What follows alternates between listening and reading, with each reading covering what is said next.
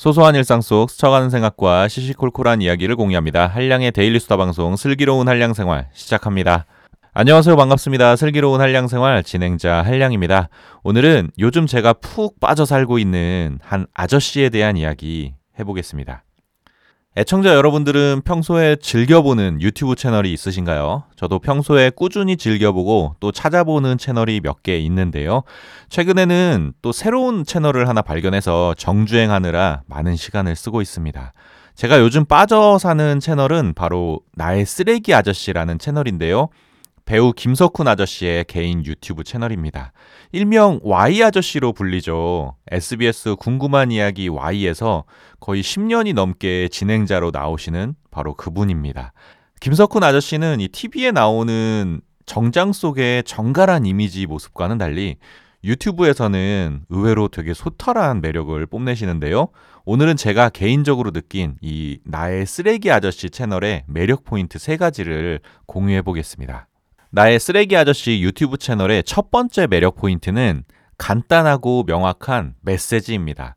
배우 김석훈님은 평소에 쓰레기에 관심이 많다고 합니다. 특히 내가 버린 쓰레기가 어떤 경로로 이동해서 어떻게 모아지고 또 어떻게 활용되는지 가장 궁금하다고 하는데요. 넘쳐나는 쓰레기들이 미래 환경과 날씨에 얼마나 영향을 미칠까 항상 걱정하는 모습입니다. 그래서 김석훈 아저씨의 개인 유튜브 채널의 채널명도 나의 쓰레기 아저씨인데요.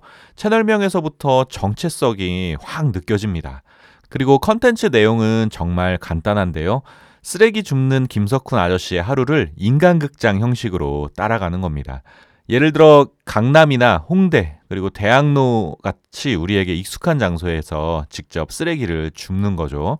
관심 두지 않으면 안 보이는데 또 이렇게 쓰레기를 소재로 김석훈 아저씨를 한 걸음 한 걸음 따라가다 보니까 우리 주변에 무심코 버려지는 쓰레기가 너무 많이 보이더라고요. 심지어 배우 김석훈 아저씨는 이 동네 쓰레기장까지 뒤지기 시작하는데요. 버려진 가구나 가전제품 중에 유용한 물건을 찾아내기 위해서입니다. 전 국민이 아는 배우가 쓰레기를 뒤지는 이 다소 민망하고 부끄러울 수 있는 이런 모습에 시청자로서 좀 걱정이 앞섰는데요. 이런 걱정이 참 무색하게도 김석훈 아저씨 본인은 마치 보물찾기 하는 어린아이처럼 재밌어 하더라고요. 그리고 나중에 그렇게 주워간 가전제품들을 잘 쓰고 있는지 그런 근황도 알려주시고요. 환경에 대한 명확한 메시지를 이렇게 직접 행동하고 실천으로 보여주는 게 이 채널의 가장 큰 매력 포인트가 아닌가 합니다. 나의 쓰레기 아저씨 유튜브 채널의 두 번째 매력 포인트는 바로 재미입니다. 메시지가 좋다고 해서 사람들이 우르르 모이지는 않습니다. 사람들은 본능적으로 재미있는 곳에 모이는데요.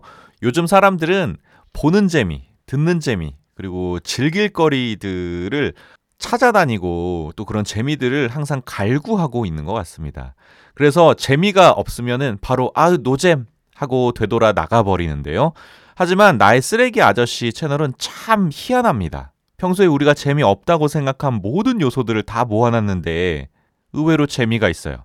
구체적으로 보자면 김석훈 아저씨의 전혀 세련되지 않은 후줄근한 아재 패션, 그리고 염색도 하지 않은 희끗희끗한 헤어, 그리고 느릿느릿한 말투. 아, 가만히 있어봐! 로 시작하는 그 꼰대 아저씨의 라떼 이야기 같은 것들이 다 모여 있는 거죠. 하나씩 보면 뭐 재미가 있나 싶은 요소들이지만 김석훈 아저씨라는 한 캐릭터에 이 모든 것을 모아놓고 나니까 은근히 빠져드는 재미가 있더라고요. 제 개인적인 생각이지만 저는 재미라는 건 이 감정이입의 순간에서 나온다고 생각합니다. 그래서 영화나 소설, 드라마도 마찬가지지만 우리가 등장인물이 느끼는 희노애락에 쉽게 감정이입이 될수록 집중력과 재미도 덩달아 커지게 되는데요. 일상에서 이런 감정이입을 가장 쉽게 끌어내는 방법은 바로 스토리입니다. 저는 사실 꼰대 아저씨들이 주로 하는 이 라떼 이야기를 정말 싫어합니다. 이야기가 아무리 재밌더라도 결국에 이 아재들의 뭔가 가르치려는 태도는 피할 수가 없기 때문이죠. 하지만 김석훈 아저씨의 이 옛날에 있잖아로 시작하는 이 라떼 이야기는 참 듣기가 편하고 좋습니다. 이야기 자체에 빠져들기 때문인데요. 연기자라 그런지 스토리텔링 능력이 탁월하더라고요. 일단 듣고 있으면 그 이야기 속에 들어가 있는 듯한 기분을 느끼게 됩니다. 그리고 솔직한 이야기에 담긴 경험 경험들마다 자기가 느낀 감정들을 되게 세세하게 표현하고 녹여내니까 참 이 사람은 이야기꾼이다라고 느껴지더라고요. 그리고 그런 이야기꾼의 재미를 한껏 끌어올리는데 제작진의 리액션도 한몫하는데요. 김석훈 아저씨가 자기 이야기를 할 때마다 아 그렇구나 그래서 어떻게 됐어요? 어머머머머 힘드셨겠다 그래서요? 하는 이 리액션으로 말하는 사람 흥을 돋우면서 다음 이야기로 이제 이끌어내더라고요. 또 시청자 입장에서는 그런 제작진의 리액션에 빙의하게 되니까 마치 김석훈 아저씨의 라떼 이야기를 눈앞에서 직접 듣는 듯한 착각을 줍니다. 심지어 김석훈 아저씨는 말하는 걸 절대 마다하지 않고 조곤조곤 자기 이야기하는데 정말 즐거움을 느끼시는 분인데요. 예를 들어 홍길동 출연 당시에 국밥 인터뷰에 대해서 이야기할 때는 아 요거 요거 30분짜리인데 어떻게 해 말어. 아, 내가 10분으로 줄여서 한번 해볼게. 라고 말하면서 적극적으로 이야기를 시작하더라고요. 뭔가 키워드 하나가 던져지면 자기 이야기부터 꺼내는 이 전형적인 말하기 좋아하는 아재 스타일인 거죠. 그리고 그렇게 꺼내놓은 이야기가 너무 재미있는 겁니다. 김석훈 아저씨 이야기에 푹 빠져 있다가 문득, 어, 이건 뭐지? 이런 라떼 이야기에 내가 왜 빠져 있지? 뭐가 재밌는 거지? 하는 궁금증이 생겼는데요. 댓글을 쭉 살펴보다가, 아, 그렇구나 하는 댓글을 발견했습니다. 왜 이렇게 수업 시간에 말하기 좋아하는 선생님이 사담해 주는 것 같지? 맞습니다. 딱 그 느낌입니다. 이 선생님이 뭐 가르칠 때는 굉장히 지루한데 자기 젊을 때 이야기를 시작하면 또 푹 빠져들지 않습니까?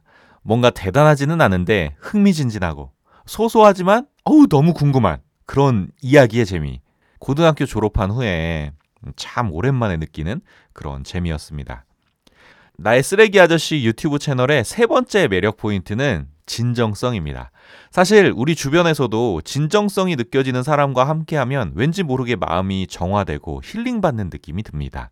현실과 타협하지 않고 타성에 젖지 않고 자신만의 원칙과 낭만을 지키며 잘 사는 모습을 보여주는 그들은 정말 멋지고 매력적인데요. 김석훈 아저씨가 딱 그런 느낌입니다. 외모는 후줄근하고 수더분한 전형적인 아저씨 행색을 하고 다니지만 자신만의 신념과 의지를 실천하는 모습이 참 보기 좋더라고요. 특히 남의 눈치를 보지 않고 일반인처럼 편하게 돌아다니고 가장 가격이 싼 맛집을 찾아서 그 큰 눈을 부리부리 반짝반짝 빛내는 모습에서 또 평소 우리의 모습이 보이기도 합니다. 김석훈 아저씨의 이런 꾸미지 않은 솔직함에서도 그가 가진 진정성이 크게 느껴지는 거죠. 결국 이 진정성이야말로 다른 사람을 감화시키는 가장 큰 힘이 아닌가 하는 생각이 드는데요. 김석훈 아저씨의 영상을 보고 있으면 왠지 모를 흐뭇한 미소를 짓게 되고 또 뭔진 모르지만 마음이 편해지는 기분이 듭니다. 자, 오늘은 제가 요즘 푹 빠져 사는 유튜브 채널 나의 쓰레기 아저씨에 대한 이야기 해보았는데요. 김석훈 아저씨의 매력을 재발견하고 또 영상을 보면서 쓰레기 문제에도 관심을 갖게 되더라고요. 근래 발견한 채널들 중에 저에게 가장 긍정적인 변화와 영향을 미치는 그런 채널이었습니다. 애청자 여러분들은 어떠신가요? 여러분은 요즘 어떤 유튜브 채널에 빠져 계십니까? 여러분들의 이야기도 댓글로 공유해 주시면 좋겠습니다. 오늘 제가 준비한 이야기는 여기까지고요. 들어주셔서 감사합니다. 다음에 만나요. 안녕. 뿅.